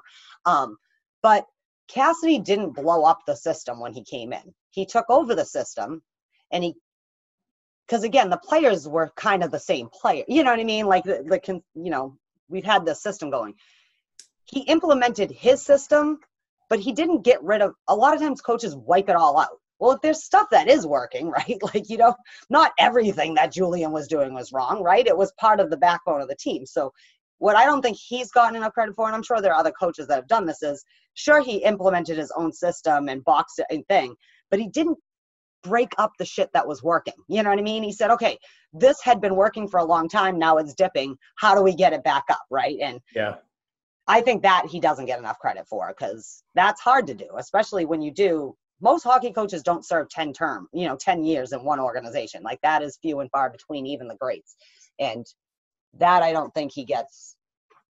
I know. I'm sorry. I know I just said that seven times, but I really do because I think in Bruins' minds, we have this weird disconnect about because of how we were feeling when that all went down with the coaching change and stuff and the factions, we tend to not remember it actually was a pretty seamless transition. Do you know what I mean? Like it wasn't, we were lucky as a team. We did not have to become the Detroit Red Wings to be able to pick ourselves back up. You know what I mean? It was sliding, there was meaningful change, but as an organization, we didn't change that much. And the Yeah. values were the same from both. And that work ethic, even. You know what I mean? So just just to add on to what you're saying, Heather, um, and look at the look at the timeline and when he came in. Bruins went on a run to like squeak into the playoffs. And if I'm not mistaken, that's the same time, which is weird timing too, by the way, that Anton Khudobin finally woke up that season and uh, started to show what he did the year past. yeah, Um, Khudobin's a weird goaltender in that. Yeah, he's they're all goaltenders. It's like sometimes he's like up here, like this year. I'm like, why do I keep seeing his name on these lists again? Like, what? Yeah. So I mean, I mean, it was just a. It, it just seemed like so many small things that you look at, and you're just like, wow, the, the- look at this player. He's changed. I wonder if it was the coaching or if there was something in the room or whatever. So, but anyway, I just mean Uh, like fundamentally, like our core players are still the same core play. You know what I mean? Like our players haven't really changed. Sure, maybe your motivation, maybe your whatever. Yeah. Um, I I do want to say though that first season when we had the split, like statistically as a team, we were either making the playoffs or not making the playoffs. Like yeah, you get the like burst when you have a coach, but like that team in itself was struggling on. It wasn't just maybe the coaching. It was kind of like the team was having a hard time clicking where it should. The injuries, like whatever, like that. because didn't didn't they win like the um the next ten of thirteen to to Well, finish? yeah, there the wasn't season? much. There weren't many regular season games No, left. when there the wasn't. Coaching It was almost like Coronaville hit back then, right around that time frame. We had twelve games left, something like that. And though that that's like a good point though. Like when we were talking about Toronto last week, right? About how like the coaching change was good for Toronto, right? Like Babs had to go, whatever. But now that it's been around a little bit, you kind of have to wash out and see. Really though, you still have to, and that's the same thing I happen with, I think Cassidy and Claude, right? So again, you take the best of what we already have as a organization from the AHL up, and then you fix what's broken. You know what I mean? You implement and not always like you said there's been no like major giant changes right like uh little things that's really what you know big changes don't always help little changes though can always make improvements and now like we talked about now it's been his team so now this is cassidy's team uh, but fundamentally i think that the system the bruins have in place or what's expected from the top from what comes from the bottom that has been very consistent i think that's why we continue to be one of the top eight teams every year you know what i mean Yeah, and but I mean, you you- bring up Toronto, you bring up Sheldon Keefe. He's a young, he's a kind of a, a, a developmental coach too. Uh, you know, he's only got a year or two in the NHL right now. So I mean, now the Toronto uh, Kyle Dubas and the Toronto organization are going to have to like start building through your system and so on. You want a guy like Sheldon Keefe to be involved in that, but you also have time to now make the adjustments to your roster on the fly. Well, I but that's the difference though is that the Bruins are I'm again I'm not trying to compare the two, but if you're going to use kind of like you have an experience, you know, in the change, the difference is is that the ball never totally the ball didn't stay stagnant for the Bruins, right? Like 13 we were in the finals with Chicago, 14, you know, like there's a little strong going on thing, but we went back up, you know what I mean? We Yep. won the President's Trophy and 14 like it fluctuate. Then it was kind of becoming flat because we had a weird area too where some of the guys down there were not helping when they came up. Do you know what I mean? Yeah. And we talked about this. Sometimes the young player isn't not getting the minutes because the coach doesn't trust him. Sometimes the young guy can't handle it when he's up, when you need him in the crucial times, like when you're trying to in the home stretch. So that's all I mean though, is that sorry, but everybody knows Sheldon Keefe is like a boys club appointee, right? Yeah, Like, we because know, he like- was he was Dubas's guy in the Sault Ste. Marie Greyhounds. Right. And he had the Marlies and all of that. But isn't that kind of the point of what I'm saying, though? Is Cassidy, what came from the Providence Bruins, had the young guys just as Keefe, you know. And again, Sheldon Keefe is young. Who knows? Maybe they'll be different. But I feel the difference is as an organization, the, Bru- the Bruins didn't blow it up, but allowed the space for Cassidy to make changes, right? But in Toronto, I feel like they're still continuing to do the same repeat. You know, so unless I see them sign some defense this Yeah, free yeah. agency and stuff, they're just going to keep spinning their wheels of having all the parts that did, or like the Rangers did, right? They had all these parts. Yeah, they there were plenty of times they could have been the Cup winners, right, since '94, but it kept and thing and fly like it wasn't, and they had to do a little rearranging. And now look at them, like you said, suddenly the Rangers. Until December, you were like, "Oh, damn, Rangers! Like you're not doing what we thought." Suddenly, a pretty solid team with some pretty good again, you need the levels, you need the veterans, you need those solid, like middle, you know, in their prime players, and you need the young kids to learn and like just be Oh. the people like screw it, like I shouldn't even be here anyways, you know. But I feel I feel I feel so dirty talking about the Toronto Maple Leafs. I think I'm gonna go like gargle isopropanol alcohol. how do you think I felt when I brought up Shea Weber? Like, oh, well, know. he's not not on the team I still imagine him to be on, but uh, I'm still confused about that deal. I'm still confused about that trade. Why would I I- you know what? Now you're talking about Shea Weber. You know you're bringing up a memory. Do you remember the offer sheet for with Philly? Oh yeah, That was such a nightmare. From going from Nashville, and then they off sheet him for like that ridiculous amount of money, and then it got backtracked, doubled down, whatever you want to call it. It was just a night. It was like it almost reminded me of what happened with um oh what's oh I can't remember the guy's name, but he was going to go to Montreal from oh was it Aho? Yeah, Sebastian Oh, yeah, Aho Sebastian from uh, Aho from Carolina. Oh yeah. Oh, Jesus, another I nightmare. think there should be more offer sheets. I think Hey, that's great. Like he I wasn't going to sign in Montreal, but Montreal's like, "Fuck it, I know we have these offer sheets. No one ever wants to use them, but hey, we'll pay you. We could use you, and we got money." I listening to the um the 31 Thoughts podcast in the past five, six weeks. I heard Jeff Marek and, and Elliotte Friedman saying this could be a year for offer sheets. Yeah, Yeah, because Oh. no one has any money. Like we were talking about with Maria. Like you, it sucks being a free agent this year on some level, especially high end free agents. I mean, there's a lot of like middle guys that'll be perfectly happy to get their little bump and like, yeah, I'll be around. Oh, yeah. When you have like some of these play, like you might not have anywhere else to go. Like I said, maybe we should just say, you know what, everyone gets a year contract extension. We keep the cap the same. No one has to worry about that. You have all of next year for us as a league and you as a team to figure out your money. That'll make me happy because one, I know Torey Krug will be a pro in next season, and uh, two, and not just him. Obviously, we went over the list, but yeah, that was a crazy off the rails thing. But anyways, thanks Chris Blackie for Yeah, us. That was that was a long ass segment. yeah, definitely. I think it's all gonna come down to them. Fi- like every now and then, NHL to legitimate legitimize it, you have Yeah. to just say. You've been the best fucking coach for the last 24 months, so maybe we should let you just have the award. And what is it going to hurt if you let him have the award? Like, Right. You'll have everybody, all the haters out there bitching. But anyway, um, let's talk about some Boston Bruins prospects. And it seems like four of them that are in the system worldwide are probably going to get off to a a start to the 2021 uh, regular their respected regular seasons over there in their home countries. Bruins prospects in Europe that are currently under contract to play for at least next year, possibly next two years. Uh, defenseman Linus Arnesson, he plays for Fargest- Färjestad BK. That's a Swedish hockey league. Uh, last season, in 52 games played, he had six goals, seven assists, 13 points. Um, defenseman Victor Berglund, high on him. He played for Modo Hockey in the Allsvenskan League. It's a Swedish league. He had 10 goals, 12 assists, 22 numbers in 52 games played last season. Uh, defenseman Emil Johansson. He played for the HV71 club. It's a Swedish hockey league team. He had two goals, four assists, six points in 51 games played. And forward Matthias Mantavicki. I probably hacked that. He played for Saipa uh, in the Finnish Liiga League, and he had three goals, three assists, six points in 42 games played. So the reason why I'm bringing this up is it seems like the curve, I'm going to call it the curve of coronavirus, has gone down in these particular countries, and they're uh, going to start in either late. I know the Swedish Hockey League was starting on September 29th, uh, September 19th.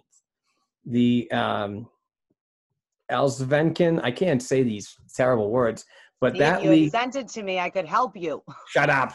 Um, the that that particular league that Victor Berglund is, uh, they say that he's scheduled to a week earlier. Man, I'm hacking this. Uh, but anyway, it's good that these these kids get get to go. Um, one thing I wanted to talk about is um, obviously when there's a there's a training camp before the season. Um, I don't think that any of these players should attend, even though they, they have the right to challenge for a, a roster spot even in the A- A- American Hockey League with the Providence Bruins. Um, with everything that's going on and the uncertainty of when an NHL training camp is actually going to happen, these four that are contracted to play elsewhere should just go. Just go, bite your lip for a season. Let's get everything over in North America all straightened out. Um, and then come back after the following season. You're still going to be under contract. You might even be um, office, not office sheeted, but qualified for continued service in the uh, Bruins organization. So just stay over there and continue to develop because it's just it's a mess over here and it's it's day to day planning. It's just it's on the fly. So when you have something locked down and guaranteed like this, and it's just going to benefit these young players and their development moving forward, go for it. Well, and I mean, correct me if I'm wrong, because obviously you're the prospect guy, but I'm not, you know, totally in the dark. But none of these four are are probably going to reasonably challenge for unless roster spots open they're not going to reasonably challenge for a providence spot probably anyways and certainly probably not the big club. Some of the guys down in providence have a hard enough time trying to get their mark there. So developmentally that's good because you know that they have a place that they are going to be playing and developing and they're not you know. I agree with you. Like i don't the traditional like kind of prospect after the draft camps and those kind of things those aren't going to be the same this year you know what i mean? And the invites probably aren't going to be as thick. One because they're going to try to probably keep the organization at however they end up doing it through these playoffs they're going to probably try to keep the players um you know they're going to do the contact tracing and all that throughout you know what i mean? So in that off season whatever we get uh, between the playoffs and the start. So it just seems safety wise to me that it would only make sense that if they, any club, if they're not going to reasonably challenge for a roster spot, why would you want to add to the amount of people that you already are going to have at these camps? You know what I mean? Because yeah, by then, you know, you already like we've gone in the morning of like training camps. I mean, even when they do them in sessions, there's still like 20 people on the ice each session, which obviously we can't do right now, but one would think one September, October, hopefully you could do it. Uh, it just doesn't make sense to have to add. We don't know what the flying situation will be. We don't know if the second wave is co- so. It's like instead of making it more complicated w- later, you know what I mean? Limit Yeah. it now. Make it reasonable. Now, I'm not trying to anybody who wants to be invite a player to a camp. I'm not saying don't do that, but I think that all squads should really reassess like who is honestly probably AHL, NHL ready. You know what I mean? Like who would benefit from the tryout? But if you've already got a contract, you know, like maybe, you know, just Well, cut with the that- do the year.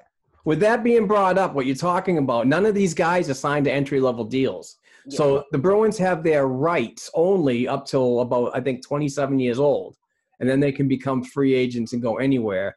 Um, but there is some kind of little freaking contract, but it's not entry level. So they they'd have to honestly their limit or ceiling right now would be to fight for a spot on the Providence Bruins roster.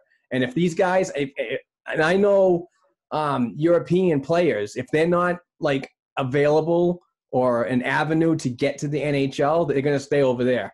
They're going to play over there where they're known and they, you know, they're, they're playing against men, but they're, they're countrymen and so on. So, you know, just like Carl Soderberg back in the day. Bruins traded Hannu Toivonen, the goaltender, for his rights, not the player, for his rights. And then they, the Bruins went to Soderberg camp and said, go to the AHL. He said no. And then he went next year, go to the A no. And then the final year, when he was 27 years old, they said, it's either go to the AHL, we're going to lose you. And he's like, I'm not going to come over until they, they, they actually gave him an NHL contract. And then he came over. Hmm. So the one eyed Swede. You remember him. Yeah. I was, wa- I was actually like, wow, this is a reference guy. That's what I was thinking.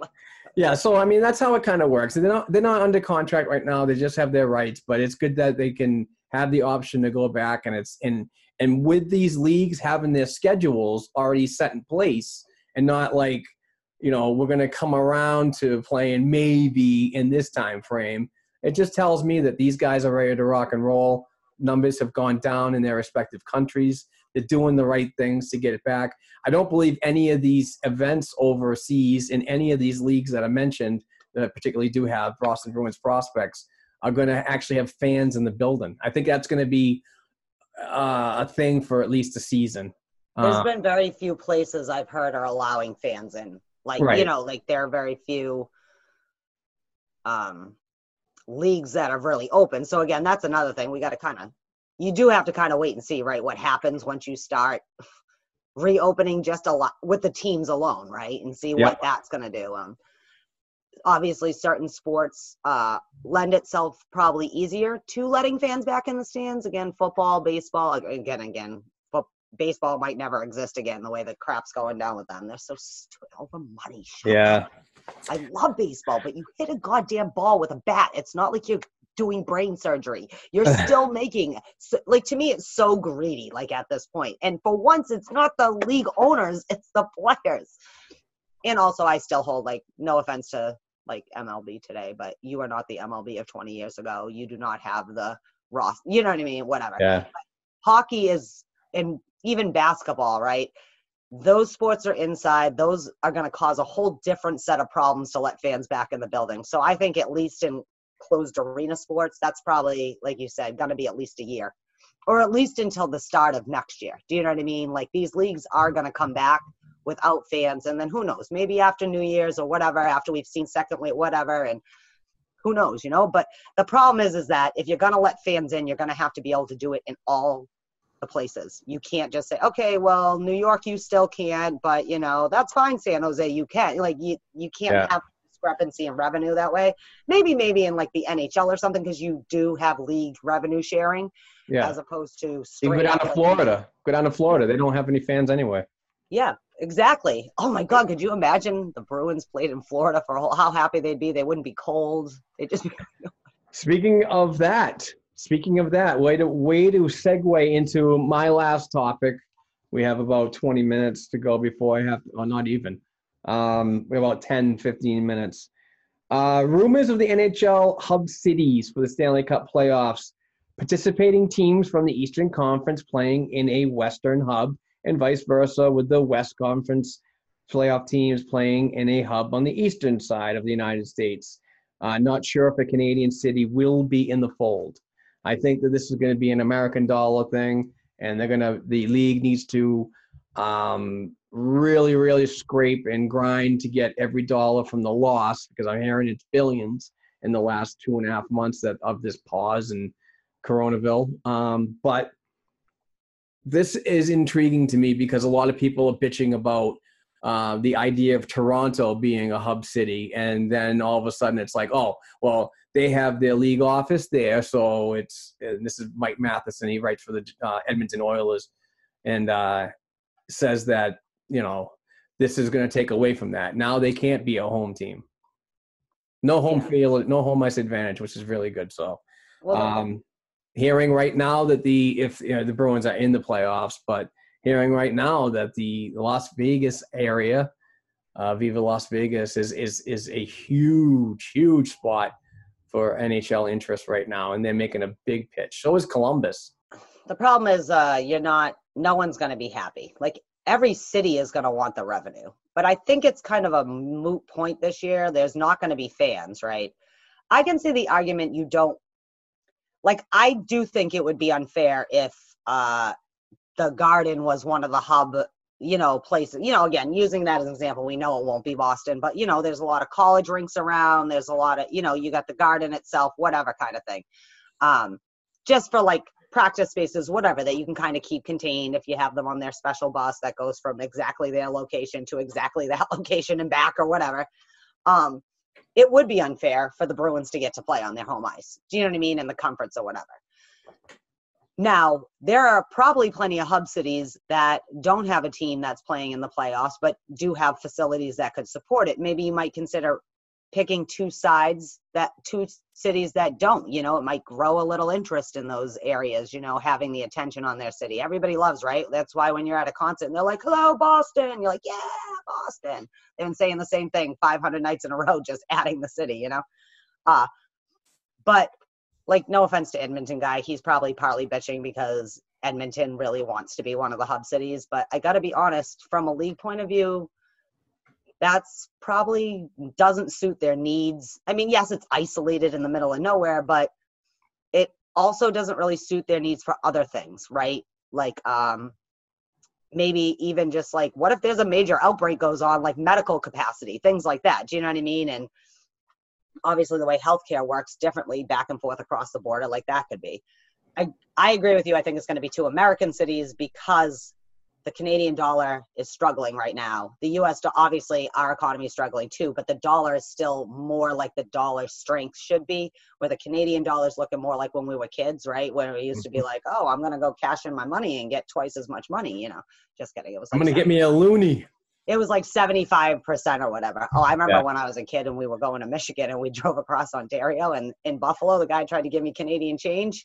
And my father was like, You go back and you get in an American. no, no, you're not giving me half the change back because my eight year old's cashing out. But Hey, is that is that when you had ALF and he was an illegal alien? that was that was when we were coming back the other way from Michigan into Ontario. ALF from Melmac. Should I tell the story real quick?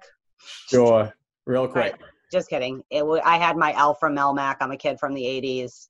And when the Canadian agent asked my father if we had any illegal aliens to clear, he asked him if ALF counted. And they did not think that was funny, which for a long time I thought all Canadians were not very nice because of that one guard, which is weird because I grew up in New England. I know lots of Canadians. I don't know why, but that one guard for a long time put me on notice like, wow, you know, everyone thinks Canadians are so nice. Well, let me tell you about this lady. Not nice. I, I always I always remember that. I mean, I was a huge ALF fan and so on. oh my God, I love ALF. We have all four Yeah. seasons if you ever want to borrow. I used to love how he he was uh, the cat. yeah. Lucky. He's gonna make a BLT. I'm gonna make a BLT, a bacon lucky tomato sandwich. So yeah, I miss those days. I love growing up, man. We Sucks up getting good time. old. Yeah, it does. But every now and then I like to throw on Jem and the holograms and pretend it's still 1987. Jem is excitement. Oh boy, don't sing. No singing. Oh, please. Like you've sang. Like Yeah, have. well, that's why I'm a drummer. That's why I'm a drummer. I 'cause sing my for joy, not for American Idol. Okay. Oh, okay. Just saying. Mhm. Um, yeah, I don't know. I just I think it makes sense. Either if you can't find real neutral sites, meaning not attached to any of the teams, then it is important that you flop them so that you're not as, I guess, um, the whole point is so you're not as comfortable or know the arena as well, right? You know what I mean? So Yep. it would make sense to flop which side goes where. Uh, that's just me, right? That's what the whole put the East and the East West. But that also is kind of like, what's the argument? Is Vegas technically the West? Like math, like we were saying, I would lump them in to like the Western side. I mean, after a certain point, like all the teams are on this side, and then there's like a handful on this side of the Rockies. But I don't know. I think though that it's hard for them to even choose the cities yet because everything's reopening. You have to see what happens in each city. You know, like Vegas might be a good idea, but Vegas hasn't even, they're just starting to open up their casinos and stuff. So, like, Vegas itself hasn't even really been open. You know, uh, an argument against Vegas might be because it is such a tourist city and it's been closed. Are people going to influx there? Then that's a lot of like movement and traffic you can't control as opposed to like a Columbus, which is a smaller kind of, I like not just city, but just doesn't have necessarily all the traffic coming in and out of it like a New York or a Boston or a Vegas or an LA for that matter, right? Like, right. you know, but that is another thing they can do is they can pick two hub cities of teams that aren't in the playoffs. There are 16 si- that aren't there or whatever, 17. Yeah, as long as they as long as they fit the league's requirements of at least uh, four locker rooms in Yeah. the facility, a training a training rink that's close by or on site, uh, and and hotels and blah blah blah that obviously to be locked down to the uh, general public, and the league would rent them all in their restaurants uh, as well. So I just hope it works because I wanted to. I wanted. I, I need some hockey. I need some so far it's looking good.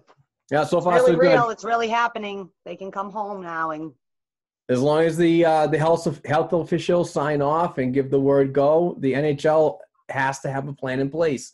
And this is what has been going on leading up to these 2014 playoff uh, talks and potential. Is is if once it's once it's word go, then the hub cities are going to be mentioned. Then the schedules are going to come out. But until then, we're just all up in haywire as to where the league is actually going to go and when it's going to start, and if it's going to uh, coincide with the the uh, the upcoming 2021 season. So so many so many moving parts going on. But They're definitely going to try and do all 82 games next year. oh hell yeah, because You they know I already? Know they they've are. already They talked about getting rid of the getting rid of the All Star game, the bye week. You're probably going to have a lot more back to backs in these in, in this upcoming season, so it's all going to be congested into into getting it done in definitely 82 games because you take another hit 12 games per team 181 Yeah. that's like you're losing billions of dollars league wide can't happen again Yeah, well, that's part of why the, the biggest loss right now. You can see the numbers is because the playoffs is where they make their money. The playoffs is where people come in. I was thinking though that one of the things though about kind of hockey having almost like a year and a half straight kind of schedule sort of thing going on is you might actually be able to we always talk about like hockey the problem with hockey is they only market to hockey fans. Like you need to like if you want there are no real casual fans. Like hockey is a sport you either watch hockey or you don't watch hockey right? Now there are different levels. Like i love the nhl so i'm going to watch many of the teams if i can right? You say Right. some people only like their team or maybe the people like immediately that affect them. So maybe there are bruins fans out there that only give a crap what's going on with the rangers or toronto you know like cities near us your rival cities. But this is an opportunity especially with baseball dropping the damn ball. They're already struggling to keep people's interest again i argue because when i was a kid baseball took two and a half hours to play and now it's a five hour event because they won't just if you're going to let them take all the time in the world put a stupid pitch clock. Like sorry. But the point is is that hockey is what i love baseball but it is boring right? Hockey Right. is exciting. Kids like you just like we talked about kids don't watch boxing anymore. They watch ufc hockey is almost like ufc but with pads helmets did they decide about face shields are they going to have to wear have we seen i have no idea still ongoing talks No. Uh, they're still, I NHL. know, making those decisions. We don't know our kids, even the youth league, they might not be able to do cages anymore. But I don't know. It'll be interesting. But again, I do applaud them for taking it step by step and not getting ahead of themselves too, because it sucks to be like, hey, this is what we're gonna do, and then just kidding. It's easier to not open it than it is to shut it down after once it opens. You know. exactly all So I would think sometime by mid-July, what after the first week of training camps, we're gonna know the cities. We're gonna know the start date, August fifth, whatever. Yep. Also, I need hockey to come back. Just one last thing, I cannot deal with any more redrafts. I hate redrafts. I thought it was Mount Rushmore's I hated, but it turns out redrafts suck. You know why redrafts suck? Because all a draft is is based on the information provided at that point. Obviously, if you take well, not like an Alex Ovechkin, who's the same guy, but you're going to obviously probably change in your lineup after you play the thing because some of those first round don't even make it. Sorry, I can't redraft. One more redraft. 2003. Let's go back and redraft 1972. Uh. when was the first draft? Sorry. All right. Uh, we got to end it right there because I want to make sure that I get this on a certain platform that we use. But uh, we do have to mention our, our Patreon uh, contributions and, and those folks that have done it so far. We thank you very much. We continue to have our, our account going. So if you want to contribute, it's $1 per episode. And we have these pucks, these pucks, wherever I'm pointing, these pucks and, and shirts and other pucks. So we're going to have a ton of stuff. We're going to we have an inventory growing. So I also want to mention the podcast and writing opportunities for the blackandgoldhockey.com website. If you want to start a podcast and join our network, let's get involved, talk over the summer, and we'll do that. If you want to write for us, please go to black and gold hockey blog at gmail.com and let me know uh, a little bit about yourself and your writing experience. And uh, also, I want to mention the YouTube channel. Please go to Black and Gold Hockey podcast, the, the YouTube channel, and uh, just click and like. We, we're we're going to be doing these every week moving forward, and uh, and other fun videos too. So with that being said, thank you very much everybody for listening. Thank you for sharing. Thank you for retweets. All that fun stuff. Want to thank Maria from Watertown. Please follow her on Twitter at Maria of H2O Town. Fantastic guest with us. We can't wait to have her back on uh, for a little more time and some more topics. Hopefully, we'll be talking about hockey the next time she comes on. Thank you, Heather, for your time. You're always a class act. You know that. I try. Thank you for having me again. And look at us. We're three in a row, baby. That's a hat trick. Yes. Finally. But- a natural hat trick, too. exactly. But thanks again, everybody, for listening. We really appreciate it. And we will be back next week for some more Bruins hockey talk. We will be clawing and, and scraping our way to get some content just like we did for this week and probably a really good guest. who knows? But I'm going to my dad's next week for vacation, so I'm not totally sure what's going on. We will let you know. But anyway, hey, you I know take. what? Huh? Now we can at least talk, even if we can't record. Back in the day, we had to only be in studio. That's exactly right. Now, Technology. if you can't record it and edit it, we can still at least talk for an hour. That's true. All right. We will talk to you guys next week, potentially, maybe. We'll see. Love you. Peace out. Bye.